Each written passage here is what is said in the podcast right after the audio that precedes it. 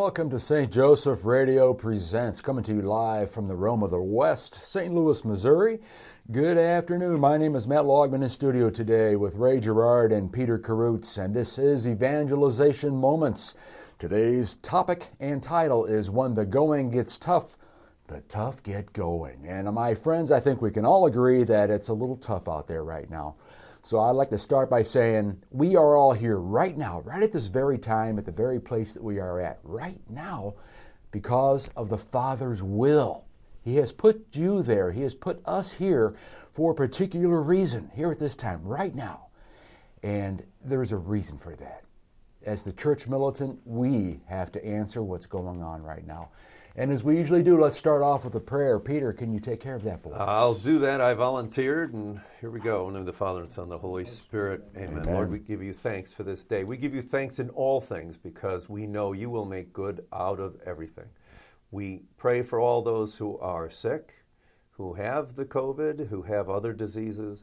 We pray for those who are alone and solitary in this difficult time.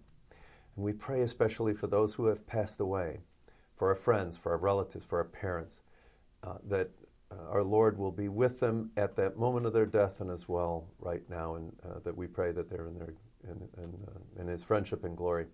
And we wrap all of our prayers in the mantle of Our Lady as we say, Hail Mary, full, Full of, grace, the Lord, is, with thee. Blessed, Blessed art thou among women, and blessed is the fruit of thy womb, Jesus.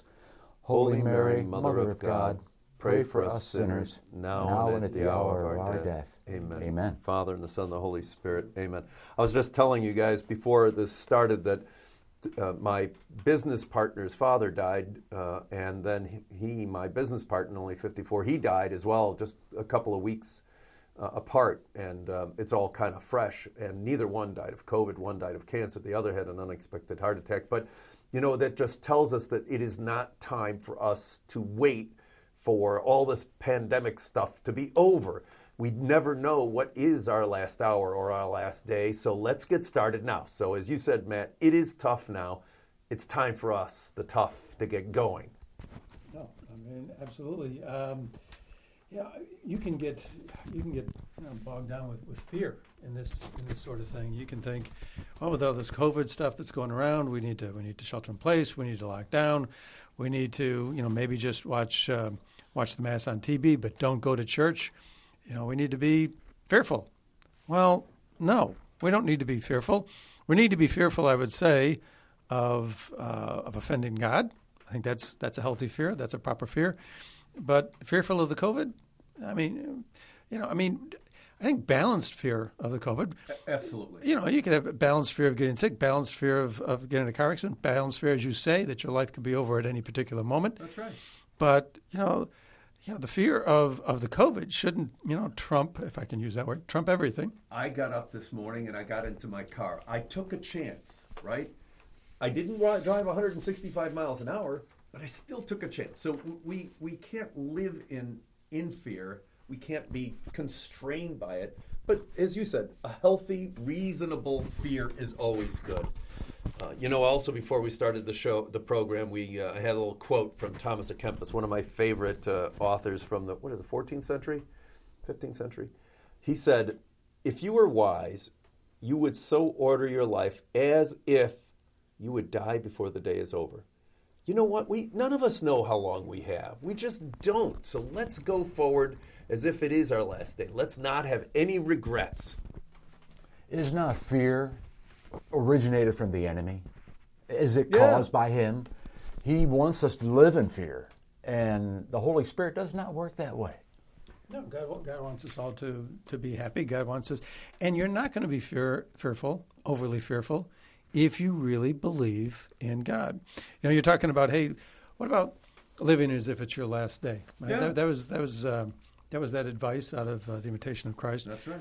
Well, there's a, a story that I recently came across. Um, same kind of, I think, experience, the same kind of uh, idea uh, was uh, made uh, very uh, present to actress Jane Seymour.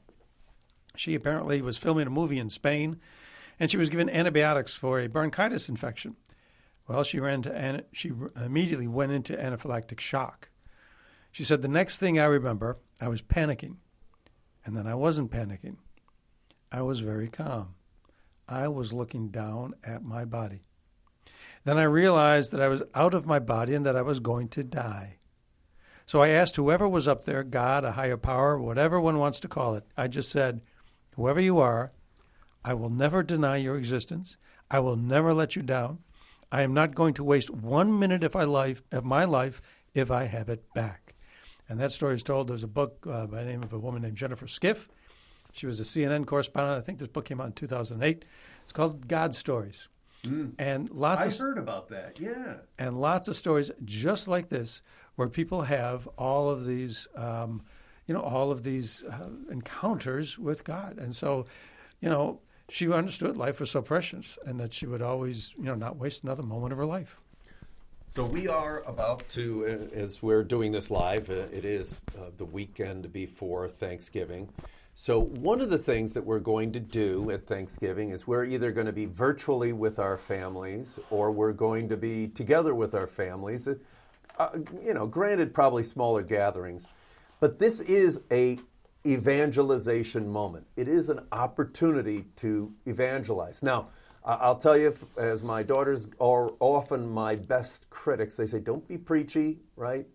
Don't be pontificating, but let's be fun. But it is an opportunity to witness. So, how do we witness with our families? I have two suggestions. Number one, jokes. How about some good Catholic jokes? And we got some for you today. Two, how about stories of the saints? Uh, my, I have all nephews, and they're younger boys. Boys like adventure stories. The saints have great adventure stories. So every night we're together, we're gonna we're gonna tell an adventure story and maybe a joke too, which we'll get to in a minute. Good idea. So, in order to evangelize, we must be aware of the fact that one hour, that would be Mass, that you're going to on Sundays, I do hope, that is the bare minimum. And at this time in our lives, right now, with what's going on in the country and around the world, it's past that time to be sitting on our haunches, to go Monday through Saturday and not have a very prayerful state of mind, whether it be an extra something. You got to step things up. We all have to step things up.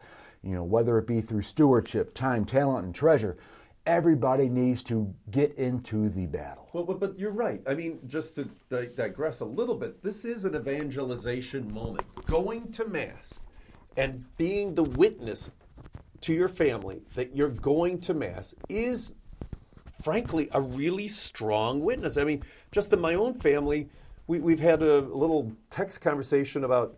Uh, you know, getting us to all agree. Oh, you're not going to go to mass, are you? I'm like, yeah, we're going to go to mass. Did you go to Costco? Yeah. Well, we're going to go to mass, right?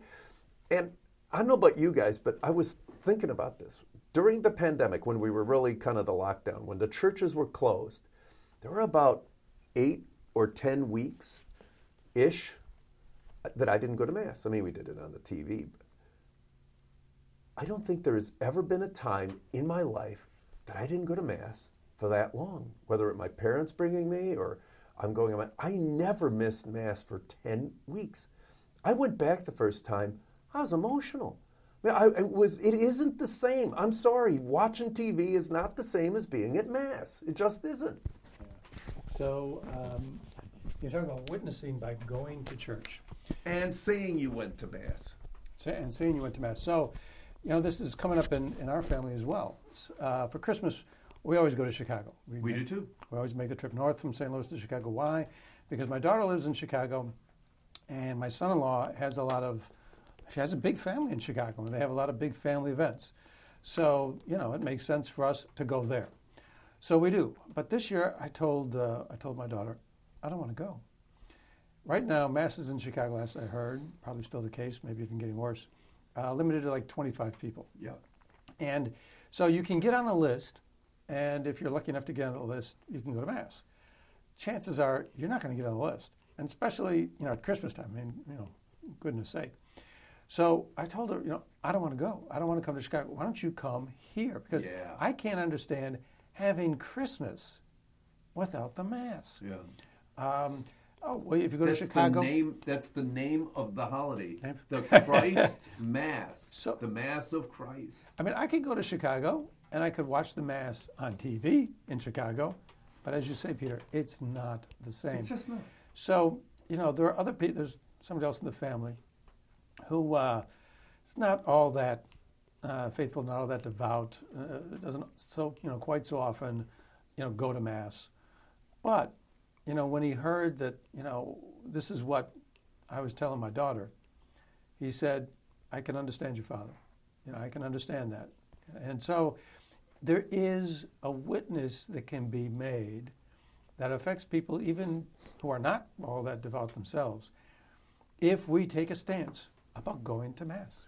Need a little sticker like when you vote it says I voted. How about a little Oh, sticker that man. says I went to mass? I'm going to get them. I That- think that is a go. brilliant idea. I'm writing it down. He's writing it down. You know, when the going gets tough, the tough get going. And that's what we're here for. This is Evangelization Moments, brothers and sisters. What do you think about it? You know, come up with a good idea and send it to the radio station. You know, so we'll put that on the air next time we have this program, which is once a month, third Saturday.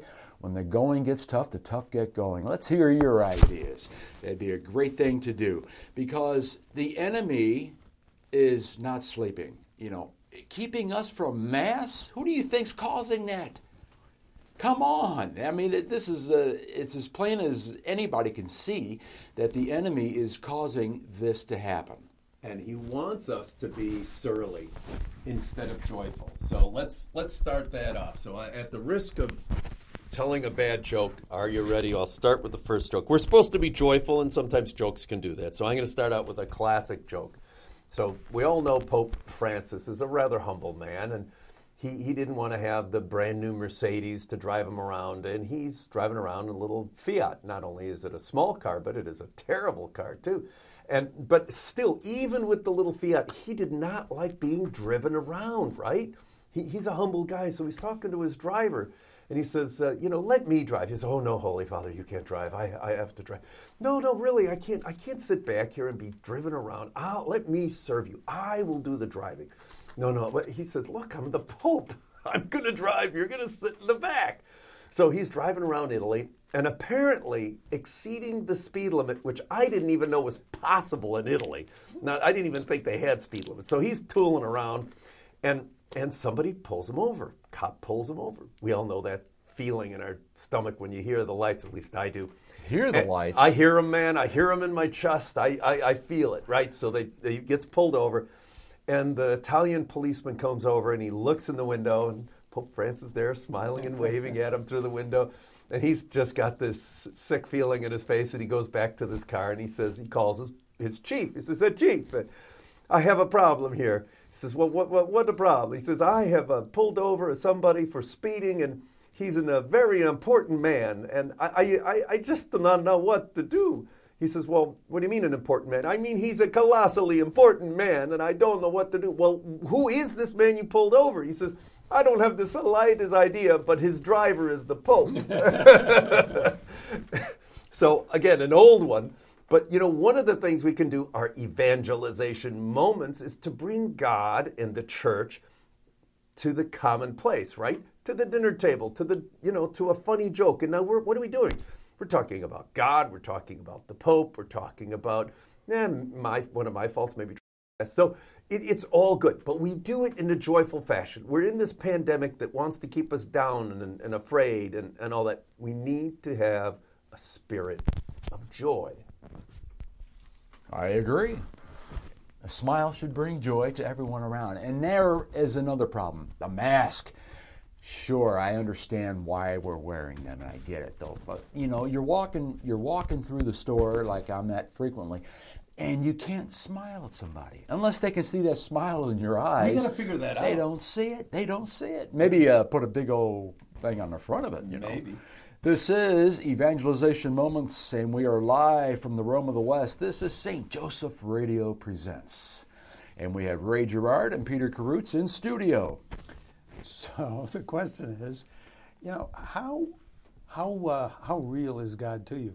I mean, if you're going to over the holidays uh, feel a need to evangelize, it's got to be because you really believe in God. I mean, we're getting all of these indications from society around us. God's not all that important. You don't have to go to church. Uh, you know, we can close churches, watch it on TV. It's just the same. How important is God? How real is God in your life? I will lay my life down. Well, I get, that's pretty important. That's, you know, if martyrdom is that cup, I pray that I don't have to drink it, but I pray I have the strength to do it. You know, I was watching a movie the other day, and uh, it's an old Western movie, 1950, Joel McCrea, Ellen Drew. And uh, it was called, uh, I, think I think the title of the movie is Stars in My Crown.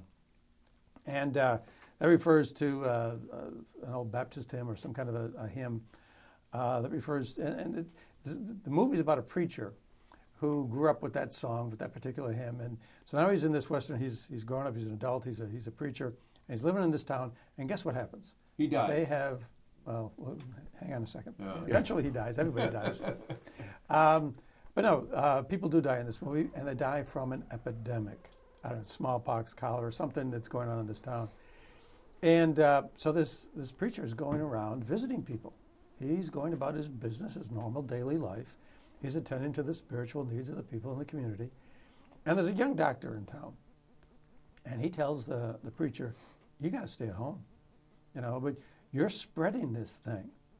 You're going around to people, you're, you're a carrier. You know, you've got to minimize your contact. Sound familiar? Mm. Um, so he does. He stays at home, he shelters in place. And uh, it gets so bad that his family starts to go without food because he's not visiting. You know, I mean, the preacher would go visit people. They'd say, you know, they, would give him, you know, a basket of eggs, or whatever they'd give him. You know, he, he would live on the donations from the community, which he would get when he would visit people. So now he's not doing that. His family's starting to go without food. He's starting to wonder, am I doing the right thing? And besides, he's feeling guilt because he's not attending to the spiritual needs of these people. But he's doing what the doctors told him to do because he thinks that's the right thing. Well, at one point, he gets a message. Somebody comes to the door and they say, um, you know, you need to go visit the sick person. So he asks, well, who was it that sent for me? Was it, you know, the sick person himself? No, it was the doctor. The doctor was attending to this, this woman. She was, and she was doing very poorly. She was on the verge of death. And at some point, the doctor realized, you know, there's some needs I can't attend to. And he sent for the preacher. And then after that, so I, the, the, preacher went in the movie. The preacher go. I guess I'm going to tell you everything that happens, but after that, the, the preacher and the doctor they work together. Isn't that great? Because they each realize there's room for the other. And why is that? That's because there is a need to attend to, to people spiritually. The spiritual, there is a spiritual reality. We have to believe that. And if we believe that, we're not going to be shy about telling other people you should go to mass. You know, you shouldn't be afraid to pray. You shouldn't be afraid to ask to be able to pray in church or what have you. There's a reality here, and if we believe it, we're not going to be afraid to talk about it. And we've seen it. I mean, it is a real reality. I've, I've talked about this man before uh, on the radio. A great man, uh, most influential person in my life, Monsignor Gaelic when he was a very young priest. In fact, he's just celebrated 50 years as a priest. He was assigned to a hospital, and he was, as many priests are, but he was assigned with a Baptist um, chaplain. Minister. Yeah, chaplain. And uh, so this, so he goes in to give last, my buddy goes in to give last rites to this person, and the Baptist preacher, of course, doesn't go in, but he's out there and he's sitting in the control room, you know, with the nurses. I know this is wrong terminology.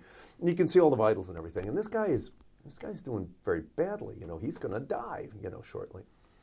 Anyway, so uh, Father Gaelic, uh, Monsignor Gaelic, he gives this person the last rites. He hears his confession, and th- he comes out, and and the Baptist minister says, "What did you do?" So I, I went in. I you know, give him viaticum and the last rites and uh, apostolic blessing. What are you talking about? You know what I was doing. He says, No, no, no. This man's vital signs all went from crazy down to very peaceful. I mean, we all have experienced that peace. It isn't something we believe, it's something we feel. You know, one thing about being Catholic is we are very much into the feelings, right? We're very physical with our prayer. We stand up, we sit down, we kneel, we, we have our rosary beads that we feel, but we also sp- feel it internally. These exterior things are manifestations of what is really and truly going on inside us. Beyond understanding. Yeah. I mean, how many of us have gone to communion, come on back, and, and we're just in another world? You know, we're, we're, we're, we're quite literally sharing in God's life. It, it's otherworldly. So, why wouldn't we want others to experience this, to, to share it, to be part of it? And, and it's, it's difficult to explain unless you can experience it. Well, then we need to start within our own church. 30% of the Catholics only believe in the true presence. That's crazy. That is scary. Why is it scary? Because the enemy is winning that battle, and that's that can't happen. You know, another story. So there's a senator in California, Senator Mountjoy, and uh, he was involved in some deep political battle that left him really in despair. So I don't know if there was a scandal that he was involved in. I don't know what the story, but he was in despair. Anyway, somebody came up to him, and put their hand on his shoulder, and said, "Can I pray for you?" And he said that at that moment, he felt a peace like he had never felt before. And it changed. He said he was changed from that moment on. And there can only be one reason for that. It's because, yeah, he felt peace, but that word peace can't begin to describe what he felt. It must have been a pervasive, otherworldly, you know, bigger than, than him kind Beyond of peace. understanding. It was a spiritual peace, but it was a reality and it changed him. So just a simple thing like that. You go up to somebody and say, Hey, can I pray for you? You don't know what kind of an effect that's going to have on people. We were down at, uh, me and my wife were down with uh, a friend at Perryville uh, a couple of weeks back. So Perryville, you know, Marian Shrine, Uh huh. Right. uh, Shrine to, you know, Blessed Mother of the Miraculous Medal. And um, we went to, they have a, they have a, a mock-up of the grotto from, you know, Our Lady's Visitation at Lourdes. They have a mock-up of the grotto there. And so there's uh, a lot of candles and, uh, you know, a lot of places to kneel and pray. And in the front row, there was, it's an outdoor grotto, of course. But anyways, front row, there was this woman. That was, it was about eh, maybe 8 o'clock at night. And it was really pretty empty, except for this one woman and the three of us. And she was down at the front and she was kneeling and praying. And my wife just felt a need, a desire to go uh, and give her a hug. So she went up to this woman. She didn't know her. You know, put her arm around her shoulder and said something very similar, like, Can I pray for you? She said she looked in this woman's eyes and she had obviously been crying. This woman, she's probably 25, 30, young, young woman, obviously been crying. But she said, my wife looked into her eyes and she had these big eyes and there was a, I don't know, there was a, there was, they weren't sad, you know, like when you were crying. Um, but there was just something about, but you, know, you don't know. She doesn't know. My wife doesn't know what effect that had on this woman. The woman was obviously thankful that my wife had done this, but they didn't exchange many words beyond just that. But you don't know what was going through that woman's mind at the moment that my wife came up to her. Maybe it was something like Senator Mountjoy. You don't know. You never know.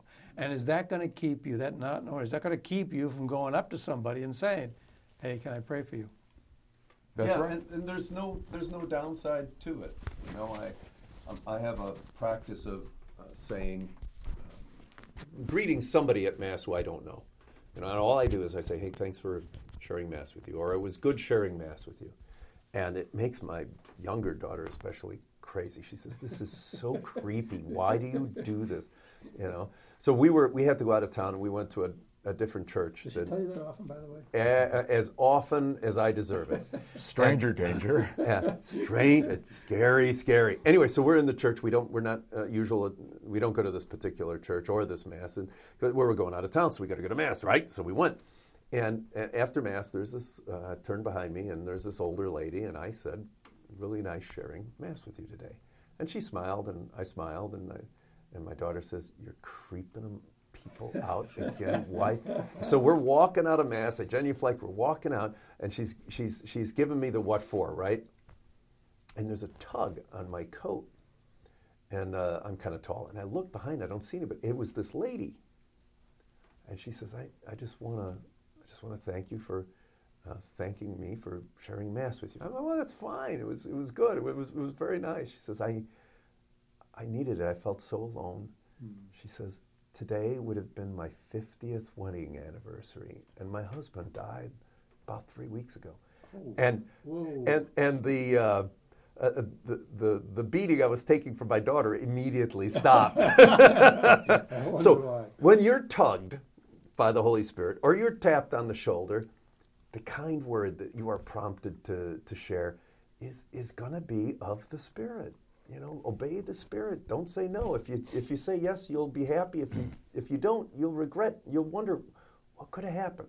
It's just these small moments, these small, joyful moments. So how do we reach out to the people out there that think, well, well, you guys are on the radio, you have this important job, you guys are are, are saintly and you're living good lives. You haven't spoken And to my wife. That couldn't be farther from the truth, friends. We are sinful people that know we need to repent, that know we need to search deeper for Jesus who saved us all.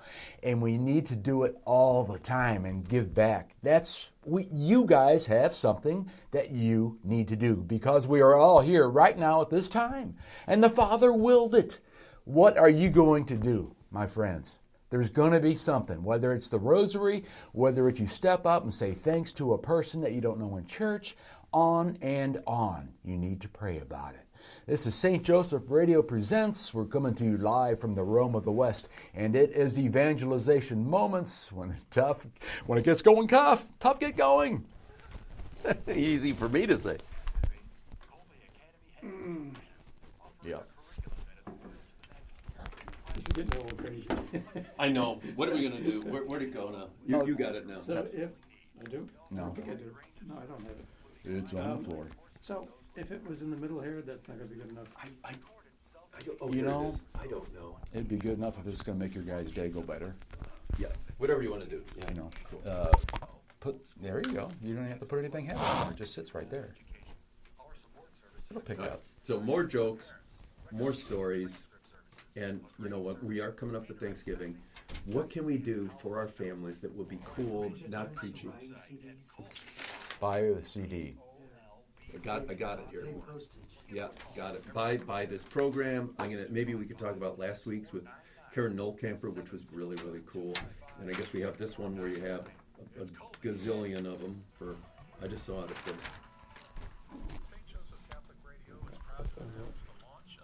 Yeah, it's sort of cool. You introduce yourself. I usually, when I, after your introduction, I say, "Thank you, Matt." no, you can't say "Thank you, Matt." Thank you, myself.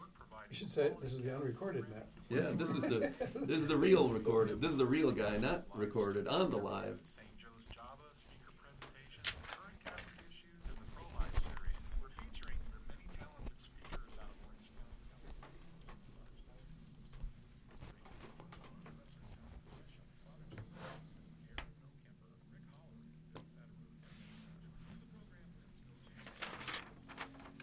Stop shaking the table, boys.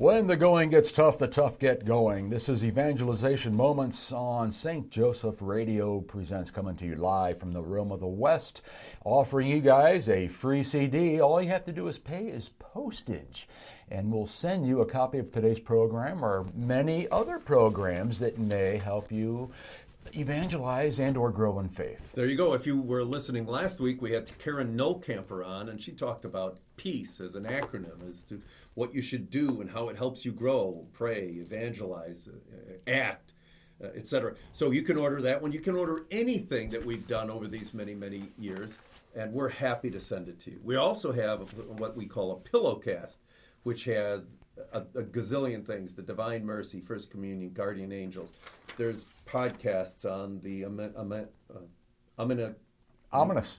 uh, Anima Christi. How do you say that? Yeah, that's it. Christ, Anima Christi. But then something on, on the saints, St. Jude, St. St. Ca- uh, Catherine. Wow. You're having uh, Ca, issues.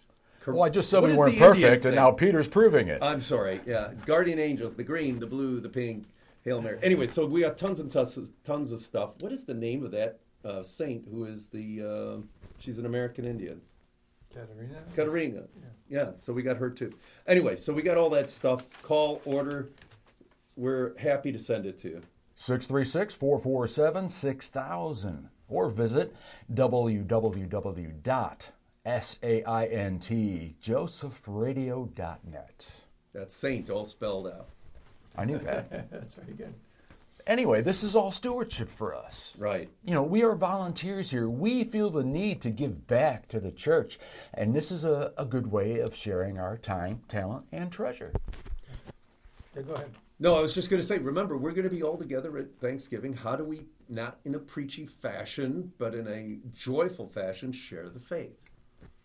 Yeah, I mean, uh, but, um, try to pray as a family. Ask, you know, oh, here's an easy one. Excuse me, grace before meals. How about it? You know, I mean, you can should do that in a restaurant, but you certainly should do it in your home. Always, yeah. always. You know, um, if you feel perhaps a little reluctant to do it, that maybe everybody at the table. Whoa, whoa, right there, that that's a problem. If you're embarrassed before Christ, then he will be embarrassed before the Father for us. We should not have that bit of fear to have this, you know, I can't say grace in public. Can't do that. I had a business lunch uh, uh, last week, and uh, of course, I invited people to. I say I always pray before I eat. If you'd like to join me, there you go. And so we did. That's a good way to say it. Yeah, right. You're invited, right? It, it isn't like I'm going to do it by myself and you can't participate, right? So you're being inviting and joyful. And I'll tell you what's interesting is uh, more than half of the people made the sign of the cross. Why? Because they were Catholic. So you are tapping into something that's already part of their life, and it's just just dying to get out, dying to get out. And then through that uh, conversation, uh, one of the I, I prayed for my partner who had died, well, he had a good friend who died just the, the week before too. We got together again last week. Guess what? We're all praying. We're all praying for each other and each other's families. Why? Because we just made the sign of the cross. Yeah. Um, there, there are opportunities, more opportunities uh, than you would imagine if you just look for them, think of them. Uh, if you don't, you know, you know, consider, you know, hey, what could I do here? What could I do now? That's something you can pray for. You know, You know, Heavenly Father, sh- open my eyes, show me the opportunities that are here. If you don't ask, He's not going to give it to you. And here's an opportunity. Uh, again, my nephews, they're all younger boys and teenagers, and boys like adventure. So uh, I'm going to tell them stories about saints one a day, maybe a joke a day and one a day. And I'm going to ask, I'm going to say, did you know there is a patron saint of almost everything? And they're like, yeah, right. So what? I said, there is a patron saint of, are you ready? Sharpshooters. Really, a, Yeah. pa- a sharpshooter. Sharpshooters. Now I that's what you I would not have thought of. Okay, well there you go. It's Saint Gabriel Possenti. He's an Italian. And what do you pray to that saint for? Uh, I I'm gonna get there, but I'll tell you the story first, which is really the point. So you're so you got you got the you know young people engaged, maybe even some of the old folks like you, and Thank you you know very much. yeah that's all right. you know a patron saint of sharpshooters. So how does someone? Just, just remember, it's, it's more blessed to give than to receive. I will be giving. Yeah, well, I, I'm waiting. I deserve it. Anyway, so so how does someone become a patron saint of sharpshooters? Well, there was this insurrection going on, right? And the the, the, the warring army was coming in. This is the I think late 1800s, early 1900s, and and they're are coming in, and this mob of soldiers have accosted this young girl, and they're going to have their way with her.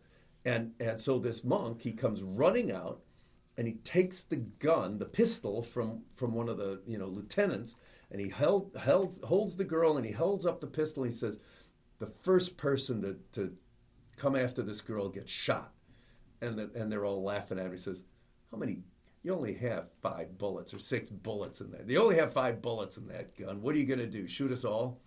So way in the distance, there's this small little lizard sunning himself on the wall. So he takes the gun and he shoots the lizard off the wall. He says, "Okay, now I got four bullets." And they all kind of went away. so that's how you become the patron saint of sharpshooters. So I don't know where do you, when do you pray to him? I don't know. Maybe if you go hunting, You know, uh, if you're a policeman and you, you pray for wisdom and prudence. Um, you know, the good thing about this saint is nobody knows him. Maybe he's not too busy. he can take care of you, right? But there's a patron saint of everything. There's a patron saint of everything. It's amazing. So tell stories. Stories. Kids love stories. Adults love stories. And and if you're like me, you embellish a little bit. You know? And the saint is part of the church triumphant. That's right. What are the churches? Well, triumphant, militant, and help. Suffering. There you go. So we are the church militant. So we're we are working our way through it. We are the tough, and the tough are getting when it gets tough, the tough get going. We are militant. And then we have the church triumphant, which is the church in heaven. And of course we have the church suffering, which is the church in purgatory. We are all one church. And just to, to make sure we're all clear, we're one body of Christ. Maybe three churches, but we're all one body of Christ. We are not the Catholic body of Christ and the Protestant body of Christ and the body of Christ up in heaven. And in, we are all one. We are all one. We all work together for one's for each other's good. One one body. Amen. And it Yeah. needs to be done because we are here at this time, like I said at the beginning of the program, because of the Father's will. And that's one of the things I pray for. May I be found living your will. You know, if I'm doing that, then that's all I can do and what I should want to do. Yeah, absolutely. Um, you know, it's uh, it's a funny thing. You know, nowadays, Well, I wouldn't like Peter's jokes. I got another one. don't let me interrupt you. no, go, go, oh, go. my please. goodness. No, I was just going to say that, you know, nowadays you've got so much around us that's telling us to be fearful, and you know that can make us perhaps you know more fearful to, to talk about to talk about our faith, to talk about God. You know, so many people. I mean, heck, it's getting uh, it's getting a lot of people scared enough to agree that the churches you know should be closed and, and so forth. That to go along with this, and maybe it's because we don't have enough people enough of the faithful, enough of the people in the congregation saying, no, we do need to go to church. Um, that we need to, you know, implore our governmental leaders. We need more voices imploring them to be more, you know, respectful of of the need to uh, of the need to worship God. You know, I was thinking of uh, this reading from St. Paul, and uh, what he says is, you know, for hope does not see, for hope that sees for itself is not hope. For who hopes for what one sees? But if we hope for what we do not see, we wait with endurance. We know that all things work for good for those who love God. This is, you know, what are we hoping for? You know, what are we, what are we looking for? What do we think is important? What do we value? Is it the stuff around us? Is it the job? Is it not getting sick? Is it, you know, not going to church because maybe we could get sick? What do you hope for? Do you hope for, you know, when you know, when, when your time is done and you go before God, you could say, hey, I stood up for you and I, I believed in you and I, you know, and I, I didn't waver. Uh, you know, is that what we, we hope for? I mean, do we hope for what we see, what's here around us, or do we hope, you know, for, you know, union with Christ for the time, you know, that thing that we can't see? If we keep our focus on that, then yeah. On the not gonna- treasure above. We're not going to be afraid to talk about, Yeah. you know, our faith. Right, And we're right. not going to be afraid to evangelize. Re- read that last line again, would you please? Well, sure. Yeah. Uh, we know that all things work for good for those who love God. all things. Now, Paul didn't say the good things. He didn't think, say the, the uh, um, joyful things. He didn't say the treasures. He said all things at work for good. Well, God can make good out of anything, and, and this pandemic, I guess we could say, is not a good thing. Uh, but God can make good out of it. And there is a lot of good that comes out of it. Look at all the extra family time that we've had. I bet you there's marriages that have been saved because of it, because you're you're there and you're together and you're not out doing what you're not supposed to be doing. So God can make good out of anything. And and this pandemic now, when we're going to have our Thanksgiving, let's find a way to witness in a non-preachy, non, um, as my daughters say, taking a bat to people's head and you know just pounding the face. Do it in a joyful fashion. Stories and jokes. Stories and jokes are two ways to do that. And then have the ability to describe and explain why you have that feeling of joy. Right. But the first thing is you have to. Have you ever? You You got to be joyful. Well, I was going to say, you know, you that's one of the gifts of the Spirit. Have you ever gone up when you were younger? At least me, when I was younger, walking down the street. I have this image of walking down the street. It's kind of cold. It's it's it's cold outside, and you're getting closer to the house where the party is that you're about to join. And as you get closer, you can hear a, little bit of the music, and then you hear the voices, and then you hear the you know the merriment, you know, and the laughter, and you get to the door, and you ring the bell, and they open the door. And there's a smile greeting you at behind the door, and instantly you're happy. Right? Because you got two pizzas in your hand I got two pizzas, right? Maybe something else. But you know, but that's what we should be. When people come to see us, we should just be joyful and the party gets started, right? Because this is a great good news that we're sharing. That is a a good thought, you know, that people should be happy to see you. If not, there's an issue. Yeah, well maybe. maybe. I mean, well, the best evangelization is, of course, by example. yes. And what's the best example? If you're, if people know you're a person, you're a person of faith, and you are joyful, if you have joy, you know, I, that's going to speak a lot louder than anything that might come out of your mouth. Yeah. Um, and uh, you know, if you're understanding, you know, that's another opportunity over the holidays. Okay, supposing there's somebody that rubs you the wrong way, somebody in the family that rubs you the wrong way. So what? Yeah. You know, give the, give out some gratuitous act of kindness to that person. You know, especially you know the most most powerful thing is, you know, you go above and beyond what they're expecting. Right. You know, I mean, you're going to have, you're not going to be afraid to do that because you're going to have the peace, you're going to have the joy, and that you know that's another opportunity. and it starts with us. You know, I, I remember one of these great quotes from Mother Teresa. She says, If I am judging you, I am too busy to do what I'm supposed to do, which is loving you, right? So we, we have to give people the, the, the grace, if you will, to be who they are. You know, and if who they are are, are a pain in the butt, well, then that's who they are. But you, you could give them the grace to be their pain in the butt, but then you greet them with joy. If they know you love them, that's going to take a lot of the heat out of the air, right? If they know you love them first, things get good. So how do we work with people? You know, if you're out there listening and you are blessed to be around people this holiday season, Yeah. and, and it is a blessing. And this person is a chronic complainer, you know, and we just don't like to be around this constantly being brought down by these, you know, oh, you know, like uh, what's that guy from? Eeyore. What, yeah, thank you. Eeyore. Not much of a house, for not much of a donkey. You know, so what do you do with these people? Do we empathize? You know, empathize with them? Yeah, hug them. Well, if we're allowed to hug anymore. You know, so it's like, wow, eh, that's incredibly, you know, Oh, we all ter- have it. terrible to hear that. You know, I mean, so how do you do that? You just kill them with TL- TLC? I'm I asking. so. I'm asking. What do you You know, do? we all have those people in, your, in our family. I'm thinking of one right now, and I'm I'm, I'm going to be sharing Thanksgiving with one of them. And, and you know, the first thing you do is you love them and you hold them and you hug them. If I'm assuming you're allowed to do that, and and that kind of takes the edge off. And the second thing is, don't react. Right when they say the thing that's going to set you off. Half the time they know they're saying it because it's going to set you up. Well, they want to be validated. Yeah, you, you give them a smile, right? Y- y- you know, there's um, I went to a talk by um, Father uh, Mason, who is the rector of the seminary, and um, and he well, he's obviously a brilliant guy. So Great the title, man. the ti- and he is a great man. The title of the talk was.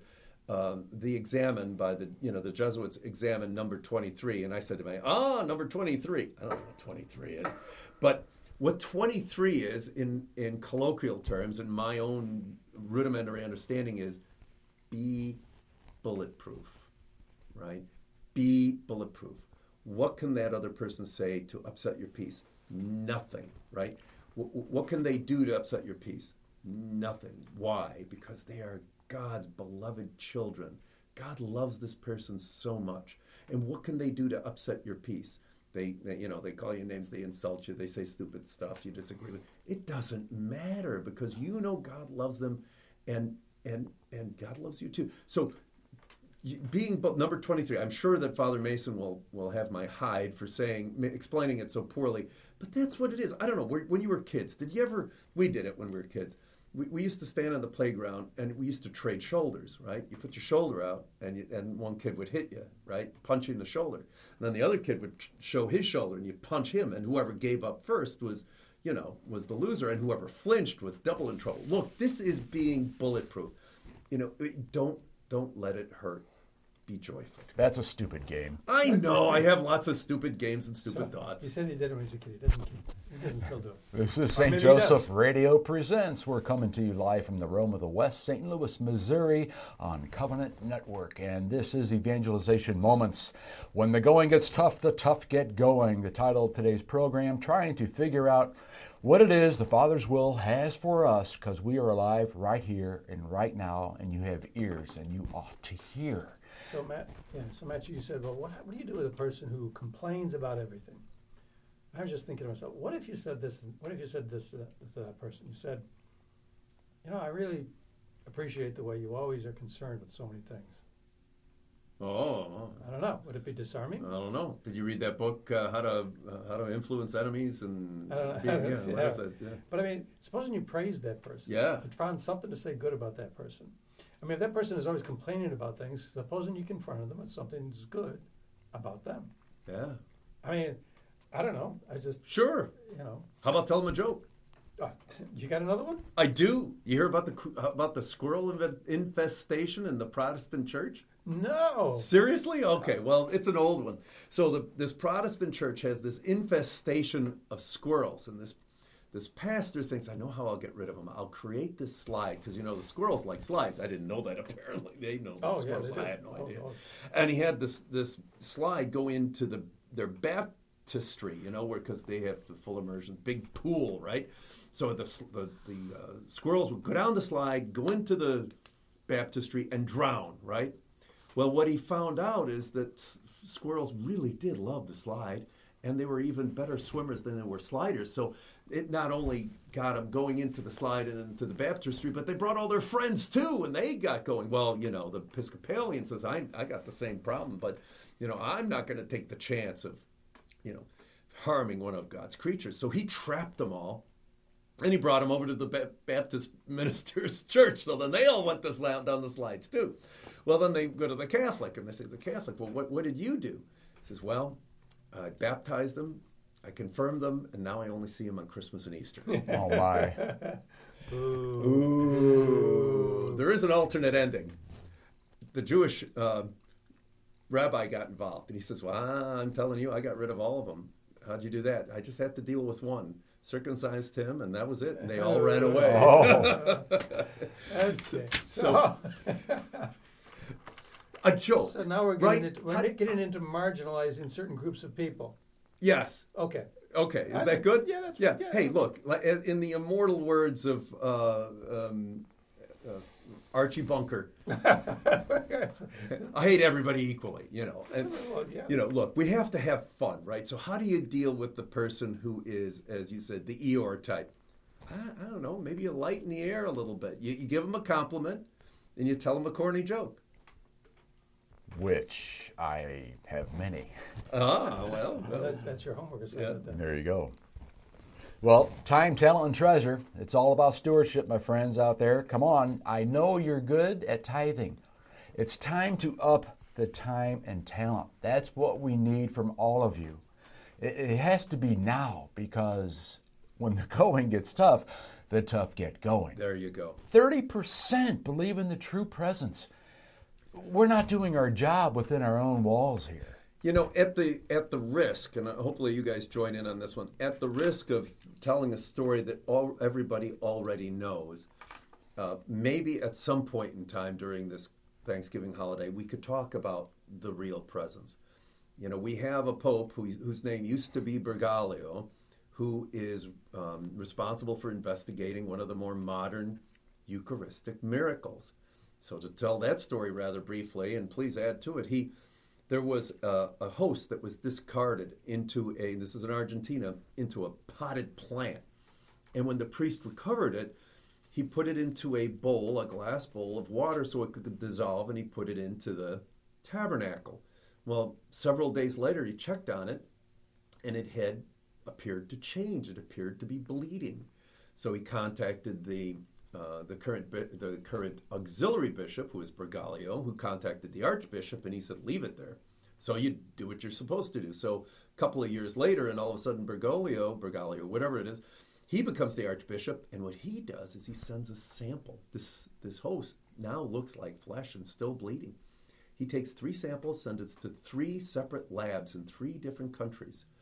And one of those labs, and they all came to the same result, but one of those labs was a renowned cardiologist. And this cardiologist said, I know what this is. First off, this was taken from living flesh. And of course, they didn't tell the doctors where. Nothing. Yes. Right. Absolutely. They didn't know it was coming from a priest. They didn't know it was coming from Argentina. They had no idea what this was. So he says, first off, this is coming from living flesh, and it is the right ventricle which creates the beat in the heart. And I can see the white blood cells, which doesn't make sense because those should have dissipated almost instantly, but they're still there, and it must have come from living flesh. And beyond that, I can tell that this heart was traumatized. This person was under great stress and suffering. He had no idea where it was coming from. Well, that wasn't good enough for Bergoglio. He had a sample taken from the Eucharistic. Oh, and it was type AB blood. and he had a sample taken from the Eucharistic miracle from 850. Sent another sample. Lanciano. Yeah, Montiano. This scientist said same results, and obviously, because you're trying to trick me, this is the same person. Now, this is documented. The Catholic Church is meticulous in terms of trying to prove something false. There's some. There are, I think, about sixty-seven, if I'm not mistaken, documented Eucharistic miracles. 140. 140. I'm wrong. I'm not even half right. And do you think the world would know this? I, I told this. I was at lunch with a Protestant friend of mine, and Well, and I I told him this. He says he's just in awe. His his mouth is just hanging out, open, wondering how could this be? How come I've never heard this? Right. 140 by approved by the Vatican. There, for example, I think there are over 70 now in Lourdes. The lists are not, you know, uh, uh, the same, but you've got, you know, 70 miracles in Lourdes. Many of them during Proof. the Eucharistic Proof. They got proof. Lourdes. Um, and there are hundreds more. Uh, you know, they're all out. I mean, there, there's so many that are out there. Um, you know, and Lanciano is just one of them. You know, Bolsena is another one. There's about 1,200, and you've got situations where you've got uh, blood and tissue that uh, has not changed. It has not decayed over hundreds of years. These things, after a period of six months, should de- gone. should decompose. Absolutely. Hundreds of years, defying literally, literally defying the laws of physics. Just like a cactus fiber tunic from the 1500s. That shouldn't have lasted 20 years. Right. All these miracles. 500 years. And and who who besides the enemy is shrouding this?